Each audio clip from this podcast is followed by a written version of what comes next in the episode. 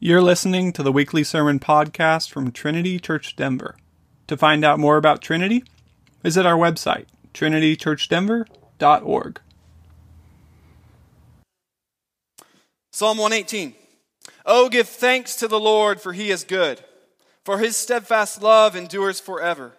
Let Israel say, His steadfast love endures forever. Let the house of Aaron say, His steadfast love endures forever. Let those who fear the Lord say, His steadfast love endures forever. Out of my distress I called on the Lord. The Lord answered me and set me free. The Lord is on my side. I will not fear. What can man do to me? The Lord is on my side as my helper. I shall look in triumph on those who hate me. It is better to take refuge in the Lord than to trust in man. It is better to take refuge in the Lord than to trust in princes. All nations surrounded me. In the name of the Lord, I cut them off. They surrounded me, surrounded me on every side. In the name of the Lord, I cut them off. They surrounded me like bees. They went out like a fire among thorns. In the name of the Lord, I cut them off. I was pushed hard so that I was falling, but the Lord helped me. The Lord is my strength and my song. He has become my salvation. Glad songs of salvation are in the tents of the righteous. The right hand of the Lord does valiantly. The right hand of the Lord exults. The right hand of the Lord does valiantly. I shall not die, but I shall live and recount the deeds of the Lord. The Lord has disciplined me severely, but he has not given me over to death. Open to me the gates of, the righteousness, of righteousness, that I may enter through them and give thanks to the Lord. This is the gate of the Lord. The righteous shall enter through it.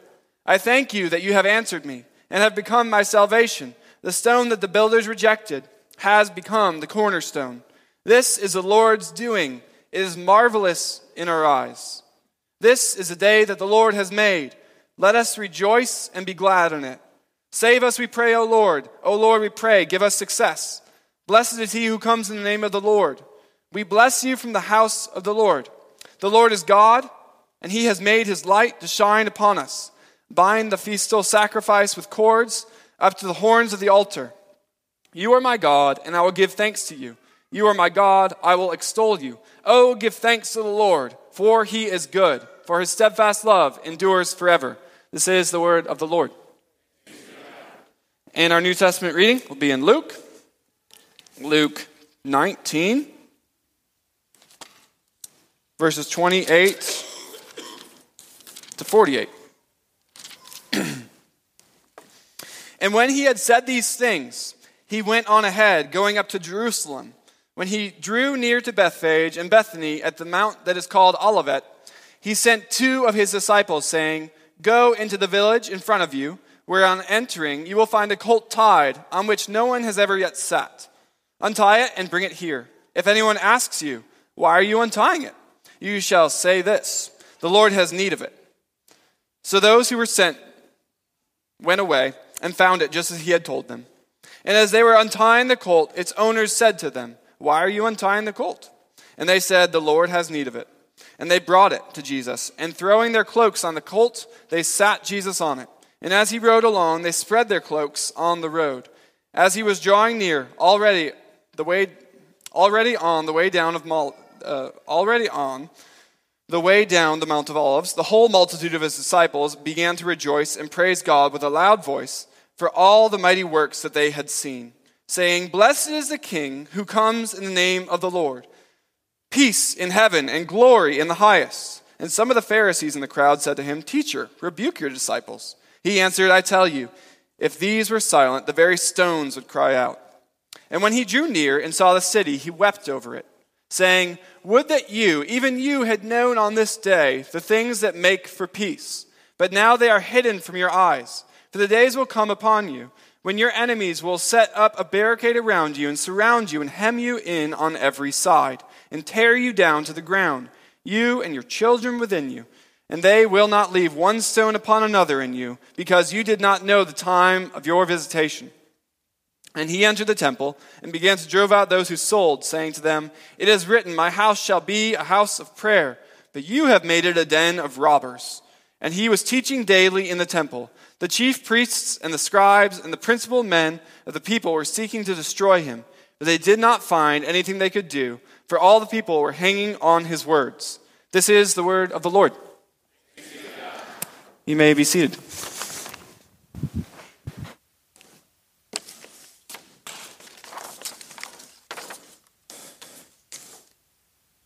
Let's pray.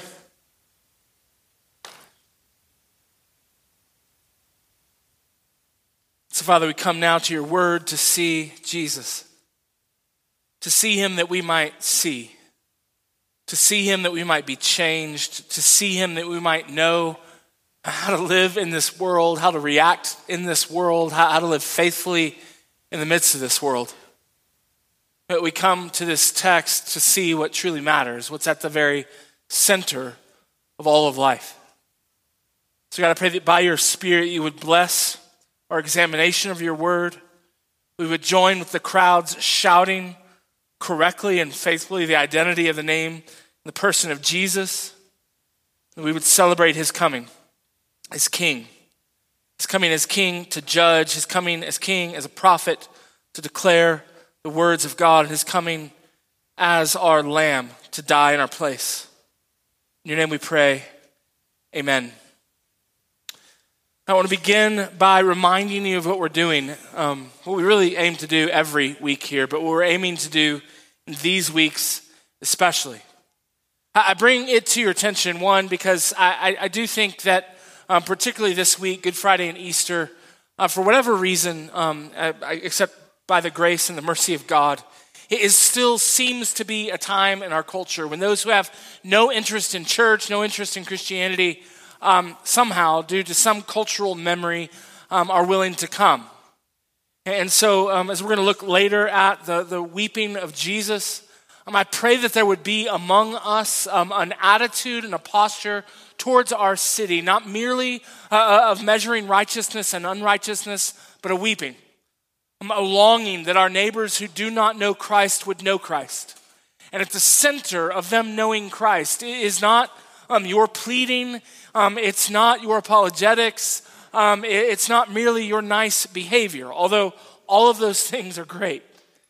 No, at the heart of, of anyone being able to see Jesus and therefore able to see the world as it is, and stick with me for just a second, they must see Jesus.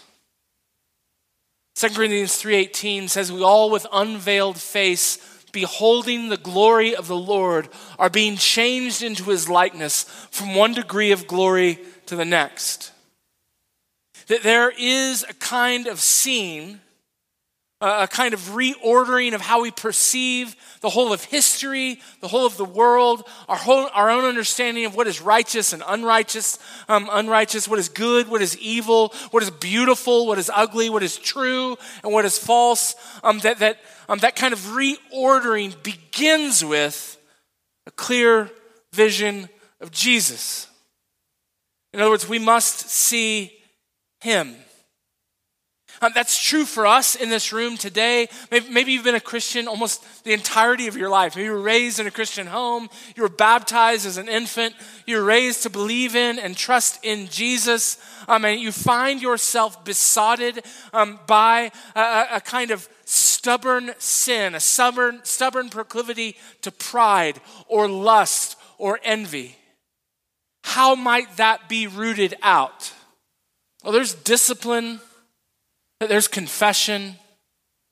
But I believe what the Bible holds out as most important is that this morning you would see Jesus as he actually is. But not a, a kind of introspective attention to yourself but, but a pulling up, a, a, lifting of your eyes to behold the glorious one, the kingly one, the sacrificial one, to see someone else is the means that God has ordained that you and I would be changed. And just as it is with us, so it is with our unbelieving neighbors. The means that God intends to use to bring them to faith, to bring them from death to life, from rebellion against God to glad submission to all that He is. It is not kind of a, a, never ending introspection on themselves. It's not even a focus um, on their own sins. Oh, an awareness of sin is necessary. Um, understand, beginning to understand one's self is necessary. But at the heart, the heart of transformation, the heart of the new birth, the heart of those who are dead in their sins coming alive, it is not anything in them. It is a clear, spirit empowered vision of the glory, the beauty, the mercy, the severity of Jesus. So this week we fix our attention again on Jesus. On Friday, we'll gather in this room and we will fix our attention again on Jesus. Sunday morning, we will gather in this room with a lot of loudness and a couple of you who don't know it yet singing right here, mostly in tune. But we're going to gather on Sunday and once again fix our attention on Jesus. And my prayer is that you would be here and your neighbors would be here, your coworkers would be here, and some random lady that you met at a coffee shop would be here. And that we would hold up to them the picture of who Jesus actually is and what Jesus has actually done. So we're going to continue that this week as we examine Palm Sunday. Um, the difficulty in this text is one, its familiarity. If you've grown up in the church, I, was commenting earlier, um, I think I've, I've heard this text or other versions of this text taught, or I've taught this at least 45 times here in my 45th year. Um, of coming back again and again and again to the story of the palm branches and Jesus on a donkey and he rides in and he cleanses the temple and, and this thing happens again and again and again. And, and there's a difficulty in this text for those of you in this room who've been around Christianity for a long time that it's grown perhaps too familiar. Um, and, and yet, here's the reality this text is packed with symbolic meaning. In other words, there are things throughout this text that are simply packed with prophetic words spoken to us, spoken in Jerusalem, but spoken to us and spoken to this moment, um, that because of familiarity, we might be blind to them. Symbolic action um, that, that means something about the nature of the world and most of all, the identity of Jesus and the actions of Jesus. And so I don't simply want us to kind of retell this story. I want to take a, a, a, look at a handful of symbols, symbolic actions that take place um, in, in these verses. And I want to draw your attention to them and help us to consider the meaning. And the meaning in two ways. One, what does this tell us about the nature and the work of Jesus? And then, two, what does this tell us about how we're to live as disciples of Jesus in light of these things? But before we get there, um, the familiarity of, of what Palm Sunday looks like in our local churches um, can often breed a, a, complete misunderstanding of what this would have looked like in the first century.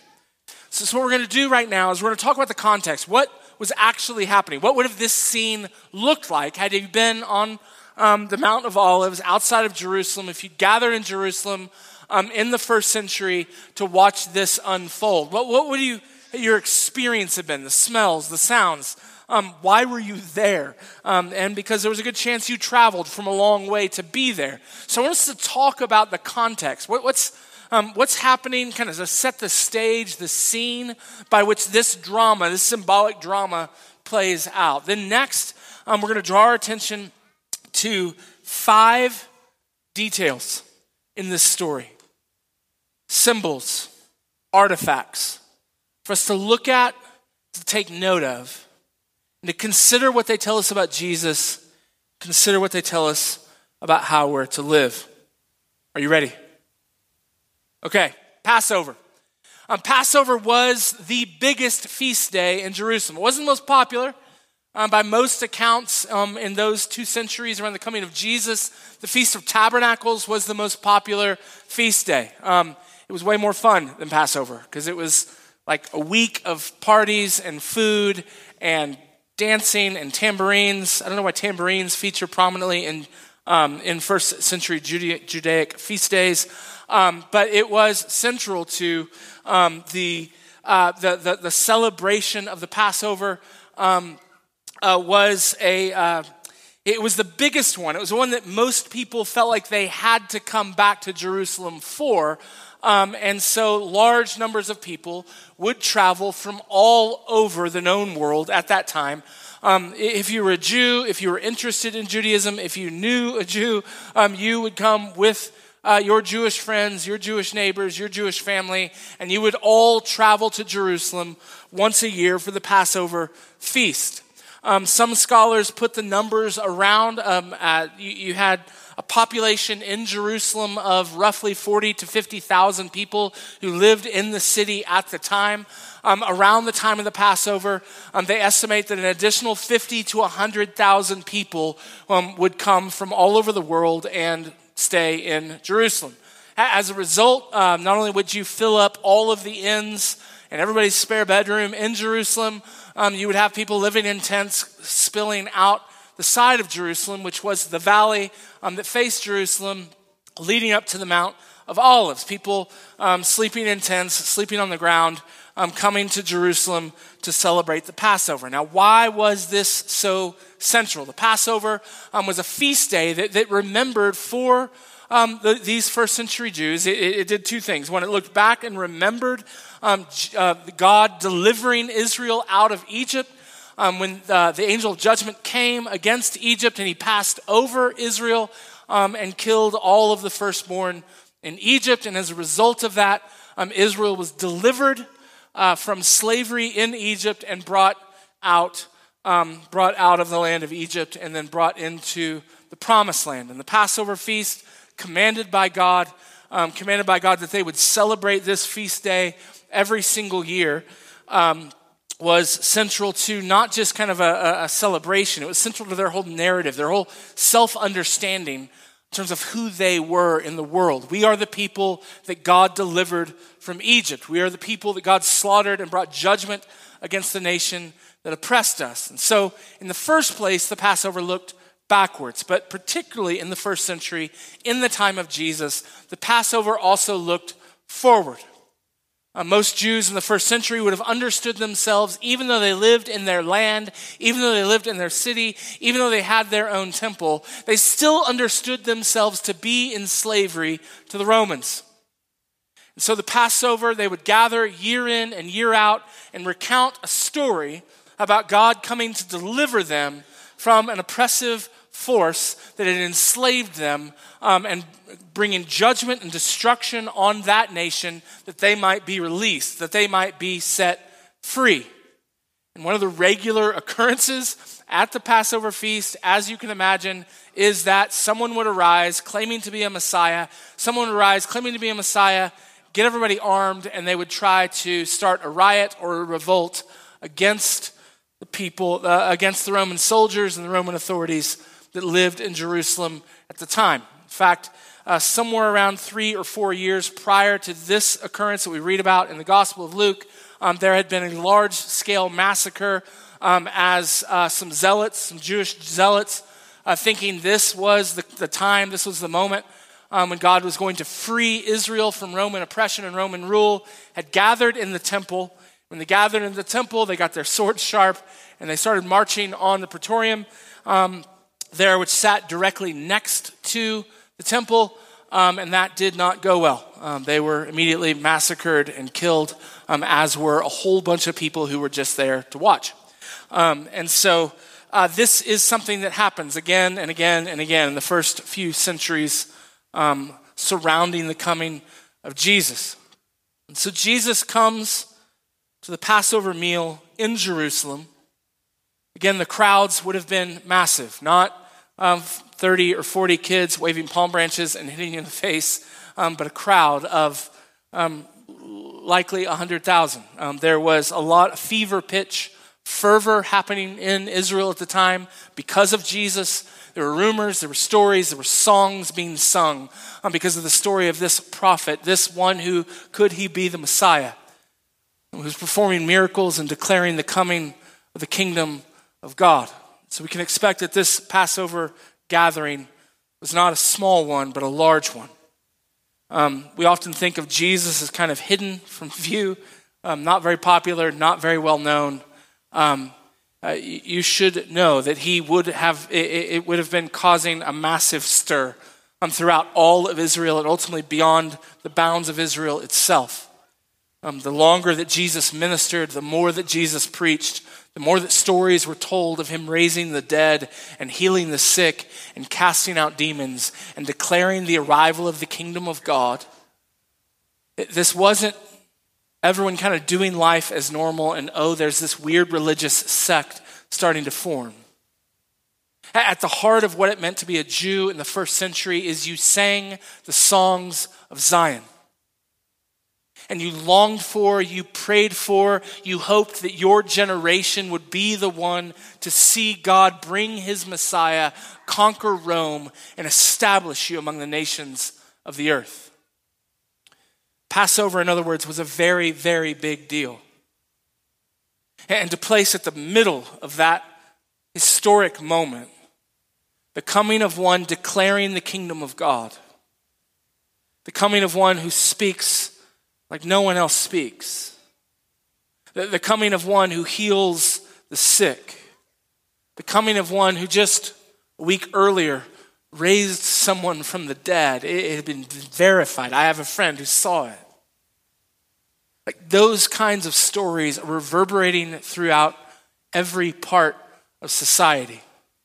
In a day and age in which there's no social media, there's no nightly news, um, there's no blogs, um, stories are spreading like wildfire everywhere about this man named Jesus who's come to declare the kingdom of God. And so in Jerusalem, we're looking at roughly 150,000 people on the low end. Um, and at the heart of Passover was a celebration, a songs, um, that would reverberate throughout the city and around the city of the coming of God to save his people, uh, the coming of God's people to worship him, and the coming of God in the midst of that worship to redeem them, to reconcile them, um, and, and not primarily in the ways that we think about. We think about salvation primarily in terms of uh, the forgiveness of our sins and going to heaven someday when we die. When they sang of the salvation of God, what they meant was God's going to come and kill the Romans. Uh, God's going to see to it that they're no longer oppressed. So there were the songs and there were the crowds, there was the feasting, and there was at the heart of everything that's happening in Israel and particularly in Jerusalem and particularly in the temple courts themselves, which functioned as the center point, kind of the, um, the place that everybody rallied to um, during this feast, during this festival an expectation, and hope.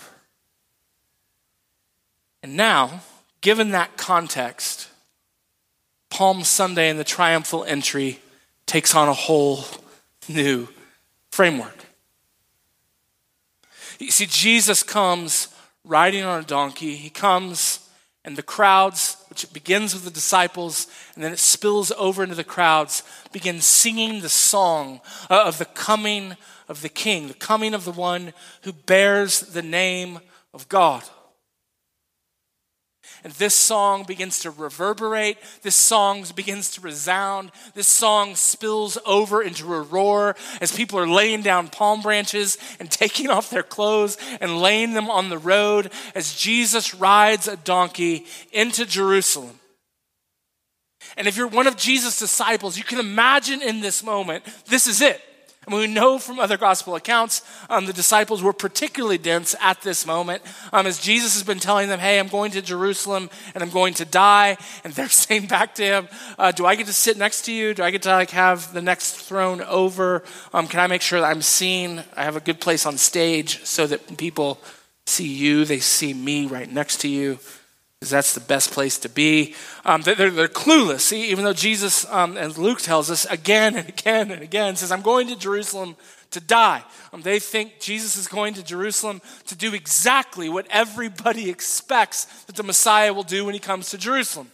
Bring the kingdom of God, which what does that mean? Conquer the Romans and establish Jerusalem and the temple um, as rulers over all of the nations of the earth.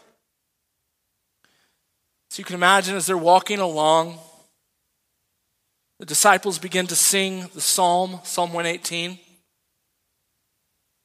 And the crowd along the side of the road sees Jesus on a donkey, begins to join with the disciples, perhaps whispering to one another, Is that the Jesus? Is that Jesus we've heard stories about? Is that the one I already raised his friend from the dead? I heard he, I, knew a guy who was, um, who was crazy, he was possessed by a demon, and they, he, he healed him. I, I, I've heard stories about him preaching to massive crowds, and they were hungry, and he fed them with, with out, out of nothing, like 12 loaves and, and, and, a few fishes. Like he, he fed them. I, I've heard stories about this, and they begin to join in the singing of the song Blessed is he who comes in the name of the Lord. Blessed is he who comes bearing the name of God himself.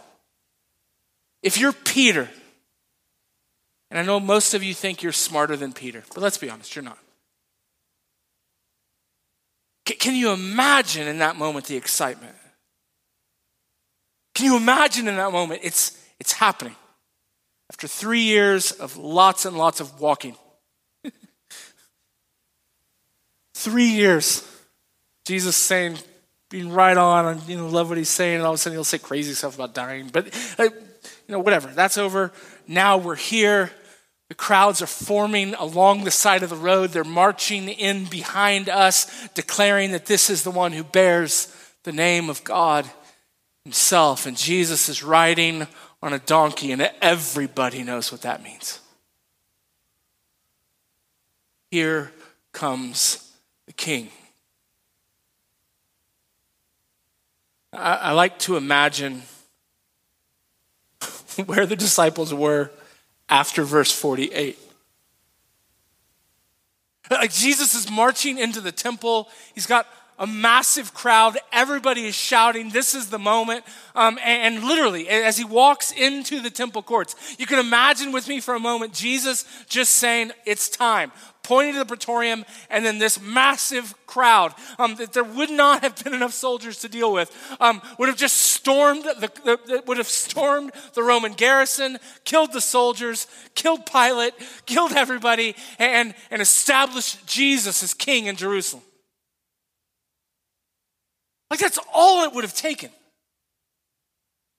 Like we're at that moment, we're on the cusp of that. He's in the temple courts. Massive crowd, all ready to bleed and die.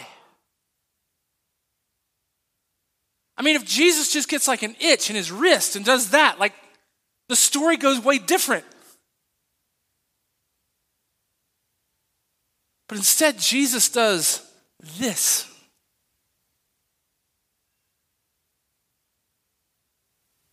He condemns the temple, he condemns temple authorities, flips over tables, and they leave. We don't have to imagine what their reaction is. We know what it is from the other gospel accounts.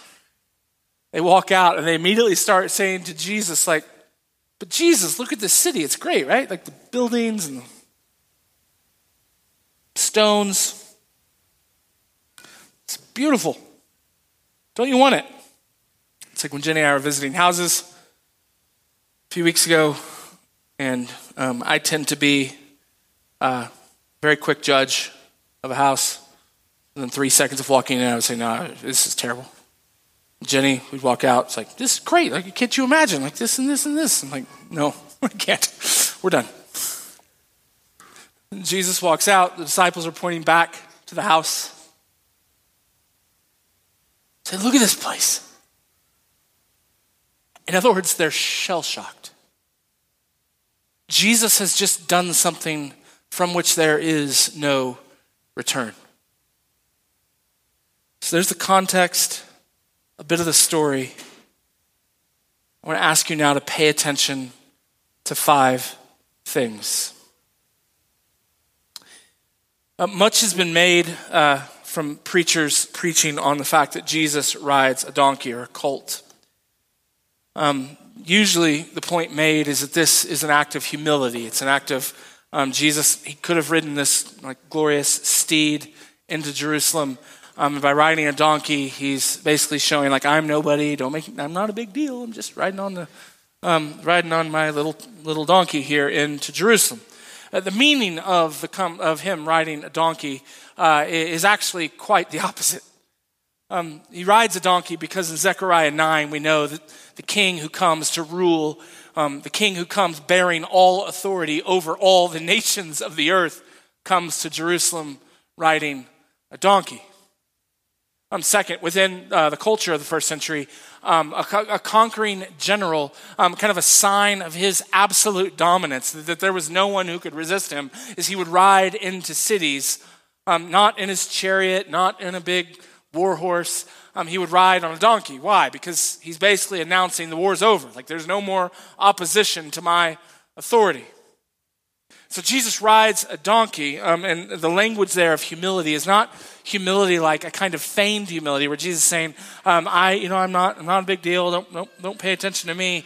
Um, it's humility in the sense that he's not coming, um, he, he's not coming as one who needs to conquer. He's coming as one who has already conquered. He's not coming as one who needs to kind of defeat a bunch of enemies in order to claim authority for himself. He comes into Jerusalem as one who has authority in and of himself. You even see this in, I want you to pay attention to this, um, which almost no one has. It's an odd story, it's an odd moment um, verse 30, he says, Go into the village in front of you, where on entering you will find a colt tied on which no one has ever yet sat. Untie it and bring it here. If anyone asks you, Why are you untying it? you shall say this The Lord has need of it.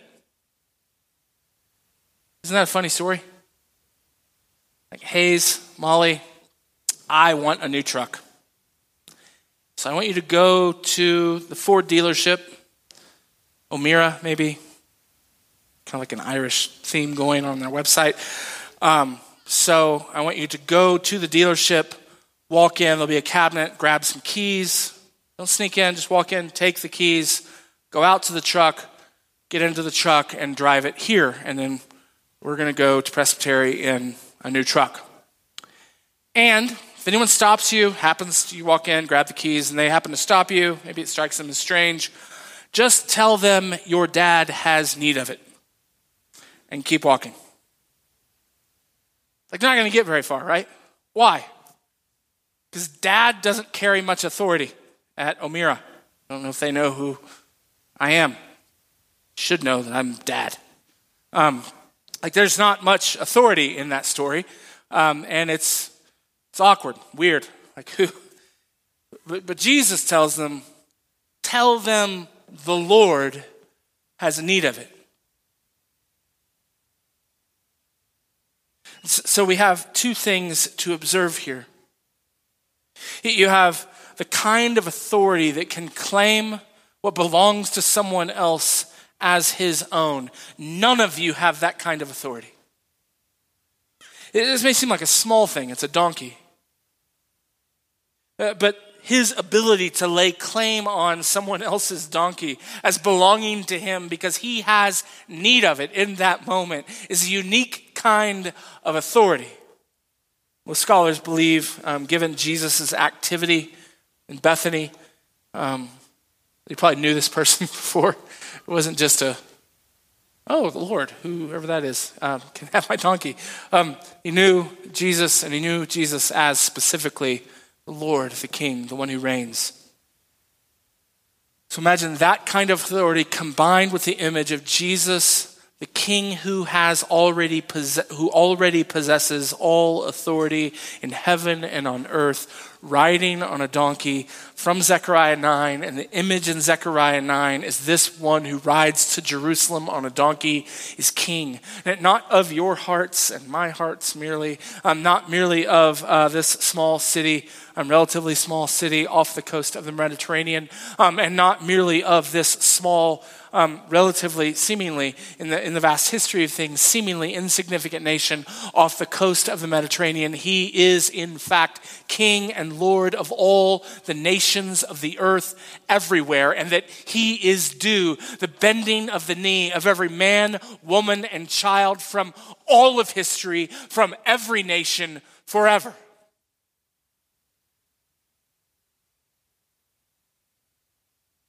That's the claim being made in this text. We've, far, we've grown far too accustomed to a kind of aw shucks Jesus who just walks around everywhere being sweet, occasionally doing a nice miracle for somebody who needs one. The most climactic moment in the story of Jesus, he enacts a set um, he, he, proceeds with a set of actions that declare throughout all of history he is king. He possesses all authority everywhere and over everyone. And in the face of this kind of confession, um, uh, the, the protest in our culture and among our neighbors of, I don't, I, I don't believe in Jesus, um, is absolutely tepid and weak. Here's the thing if you're in this room saying, like, that's, that's, that seems like a fairly radical claim to saying that he's Lord, that he's king, that he possesses a kind of royal divine authority over all of the earth. Um, I, I don't even believe in Jesus. Here's the thing Jesus' authority does not rest on your belief in it, it's simply and absolutely true.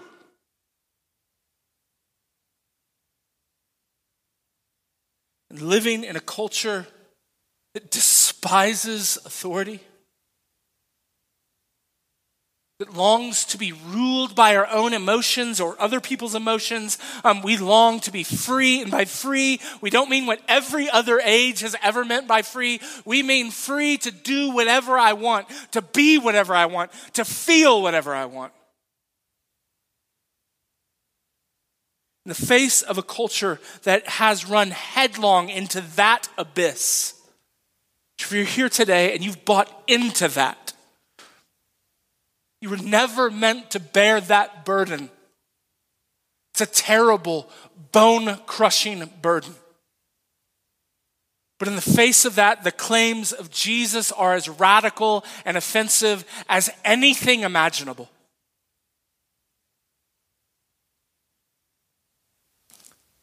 He is the one who comes bearing the name of God. He is the one who comes and speaks with absolute authority. The nations are His. Your life is His. Your body is His. Your sexuality is His. Your money is His. Your righteousness is His. So we have the donkey. What are the palms? You have this symbol of honor. Here is a king who comes, and it's so important to see this. Who comes not facing resistance. His coming is not perceived and seen as bad news, it's seen and perceived as good news. And this is what some of us, if I'm honest, in this room do not understand. The coming of Jesus to reign in Denver, Colorado is the most glorious and beautiful and good thing imaginable. And people may not see it, they may hate it, they may resist it, but it is objectively and fundamentally good and the only grounds of joy that any of humanity can have. They lay down their robes. They lay down these palms. What are these palms and these robes? They are a sign of royalty and honor and welcome. You have a crowd who's not like bummed out that Jesus is there. Um, uh, much, again, more, a lot of preaching hay has been made um, from uh, observing the fickleness of the crowd. I don't think the crowd is fickle. Actually, what you're going to see is um, we, we know that in Jerusalem, at this point, in this moment, during this festival, there are two groups of people. Um, there is kind of one group that we're going to pull all together. There are true disciples of Jesus who've come to love him and listen to him and follow him and obey him. And then there is this enthusiastic mob, we'll call them, They think he's a blast. Um, uh, I think it's in Mark's gospel uh, as he's kind of doing this back and forth banter with the um, temple authorities, and he's just kind of um, destroying them back and forth in these debates. Uh, and there's this one wonderful line in Mark's gospel where he says, "And the crowd rejoiced." It's literally like the mob rejoiced to hear him. like they're watching all of this unfold and they love it. They think this is a blast.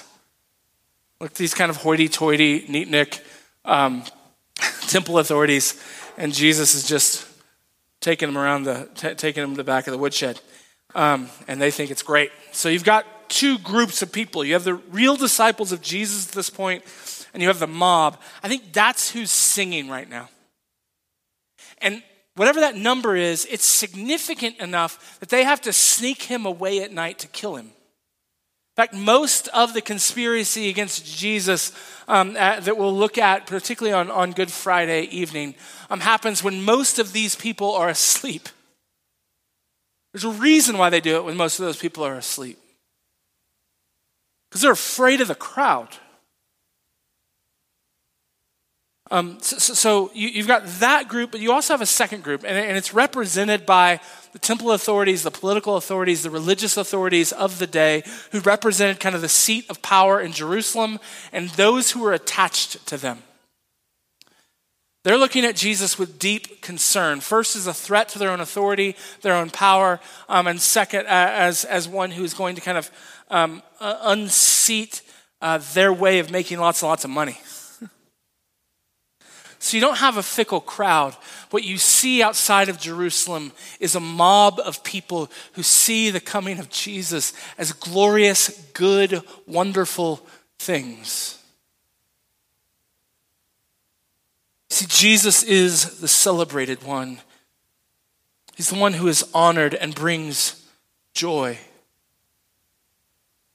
And so I ask you,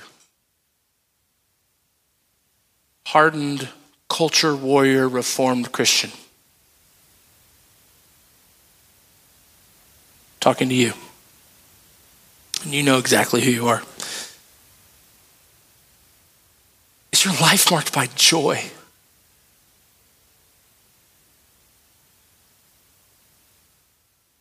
Are you so driven and concerned by what you see on the news or that weird guy on social media keeps posting that conspiracy video that you're starting to believe now? He was crazy, but maybe it's true. And, and like, are, are you so consumed with, with anger and rage and outrage that you've forgotten to rejoice? Like people around you who don't know Jesus don't know that the coming of Jesus as King is, is something to be celebrated. Something glorious and good because you're so angry all the time.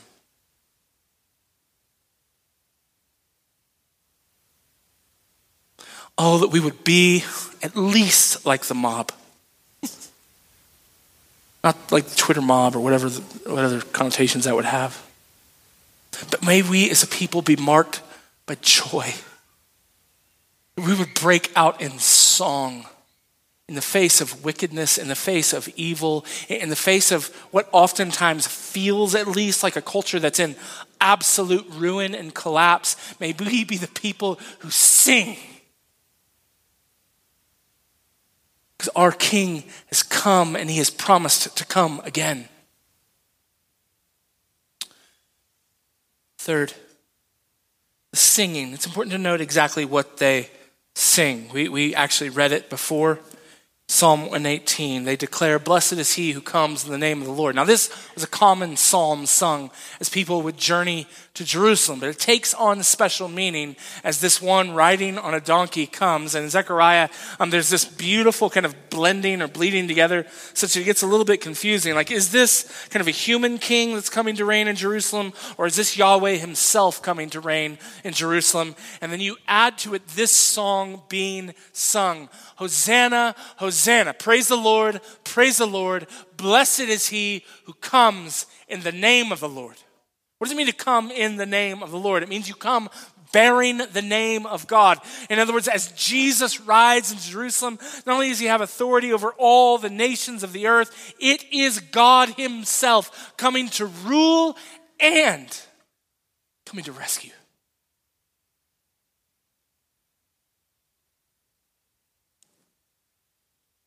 May we be a people who see and hold fast to and repeat, even when it's offensive, the absolute and unique claims of Jesus in our time and in our day. Jesus has been relegated to, and Christianity has been relegated to, well, if that works for you, a, a kind of um, postmodern millennial accessory. Some of you wear jean jackets, some of you wear earrings, some of you get tattoos, um, some of us believe in Jesus, and it's all the same. There's a kind of claim at the heart of Christianity that says, no, Jesus is God. And everyone has to deal with him. Everyone has to deal with him. Even if you pick tattoos over kind of religion, you still have to deal with him.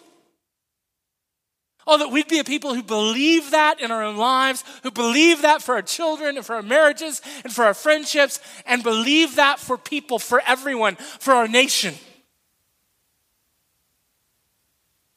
Jesus is the one who comes bearing the very name of God. Jesus goes into the temple, flipping tables and condemning it. Um, there's one of the difficulties in the Gospels. I, I was telling a couple of people this morning, um, I was so excited. I've never seen this before. And uh, a couple of scholars helped me see it. Peter Leithart, one of them. Uh, I've never seen this before. Um, the, J- John's Gospel places Jesus going to the temple and cleansing it at the very, very beginning of Jesus' ministry. It's actually the first thing he does. The Synoptic Gospels placed Jesus going to the temple and cleansing the temple at the very end of Jesus' ministry. And most scholars um, have tried to reconcile those. Most people have said there's no way he could have pulled this off twice. Um, he just did it once. The synoptics got it right. He did it at the end of his ministry. And John, just kind of be convenient, takes that same story and plugs it in at the front end of Jesus' ministry because he's trying to tell one cohesive narrative. There are actually reasons to believe that Jesus did do it twice. At the beginning, once at the beginning of his ministry, at the very beginning of his ministry, is kind of a declaration of this is who I am and what I've come to do, which is why in John's gospel you see open hostility against Jesus from the very, very beginning. Um, and then again, doing it again at the very end of his public ministry, coming once again and, and pronouncing or proclaiming judgment on the temple. Why? Um, it's interesting. There is some loose allusions to Leviticus 14, particularly G- as Jesus begins to explain what he's just done to his disciples, as he begins to explain after this text that we look at today. Uh, uh, as he begins to explain this action that he just did in the temple, he tells them that essentially God is going to come and destroy this place, and he uses a phrase, a very interesting phrase. He says, Not one stone will be left upon another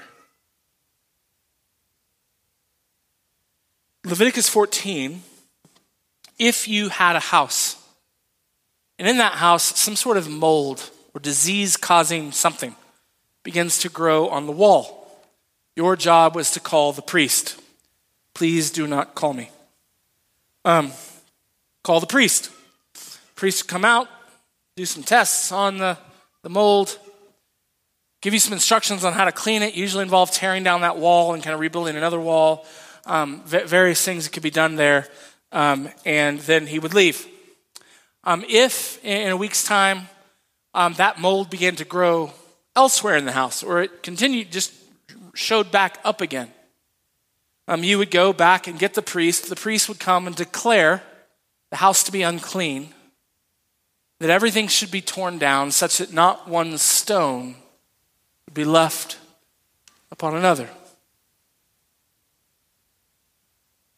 Jesus has come to the house twice as a priest. He comes now and declares, This place is unclean. It has become a source of death rather than life. He tells his disciples in describing why he pronounces and enacts judgment on the temple not one stone will be left upon another.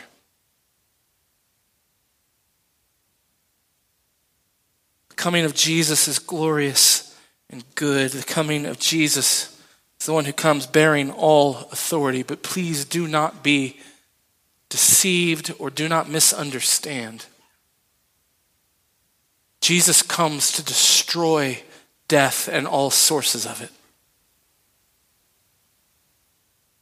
He comes to destroy sin and all who will not let go of it. What Jesus does, what Jesus pronounces in Jerusalem, what is ultimately fulfilled in Jerusalem in 70 AD. Um, it's interesting to note that that's one of the earliest proofs, by the way, um, in the early church following 70 AD, um, that Jesus is exactly who he said he was because he predicted the destruction of Jerusalem, and 70 years later, it was destroyed. What Jesus has proclaimed over Jerusalem and has done to Jerusalem, he has promised to do to all of the earth and to everyone who will not bow before him. Not one stone. So Jesus is our King. Jesus is the root of all real joy. Jesus is absolute and unique. And last, Jesus is filled with mercy. I was convicted even this morning as I read verse 41. And when he drew near, he's about to go and enact a judgment that will be one of the most horrific things that ever unfolds in all of history. If you want to read about it, read Josephus. I remember getting sick in grad school when we had to read Josephus' account of the destruction of Jerusalem. It said blood ran to the bridles of the horses. He draws near, he's about to proclaim that. And, and in that moment, what do you think Jesus' posture is? His emotional state. There's going to be anger later. We'll see that. Is it glee? Yeah, we're going to get them. No. He weeps.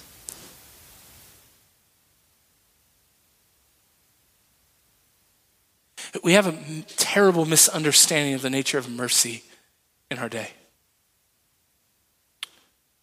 Uh, we think mercy is a kind of passivity.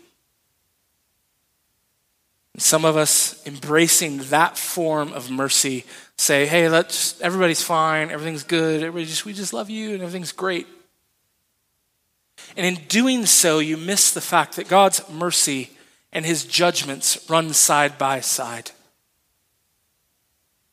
Others of you have forgotten mercy altogether, and it's just, let's just go get them. Yeah, God. And I'm afraid that a lot of us have forgotten to weep.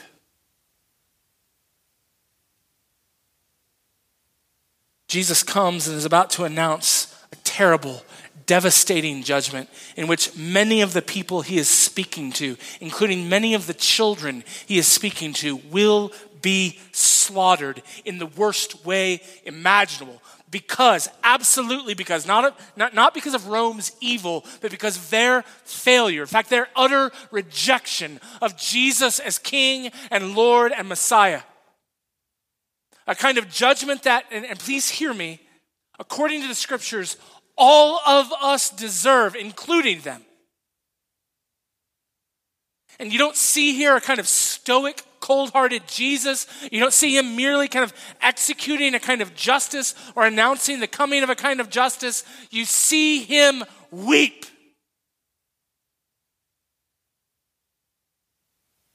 Behold in his tears an indictment of our own lack of tears and the beauty and the glory and the kindness of the mercy of God.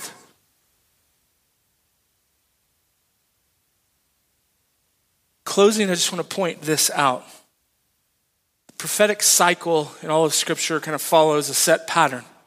The people of God rebel against God. They forget God. They neglect God's laws. Um, um, people just begin to live however they want. God then gets angry. He sends a prophet to speak and declare to them the coming judgment of God. But that's not where prophetic enunciation uh, ends. It's oftentimes where we think it ends, but it's not where it ends anywhere in Scripture. What you see actually repeated again and again and again in the Old Testament as the prophet comes and speaks and declares the coming of judgment, warns of the judgment of God against the people who are in rebellion against God, and then they turn, representing those people to God, and begin to plead with God and argue with God and weep before God on behalf of those people.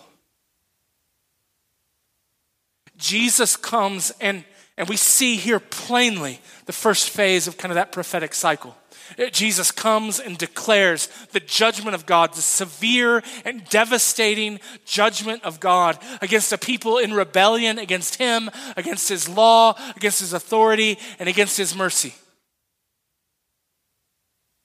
And then, what we see unfold the rest of this week, particularly on Friday, As this prophet turns and begins to plead with the Father, to argue with the Father with his own body and blood on behalf of his people. Let's pray and prepare for communion.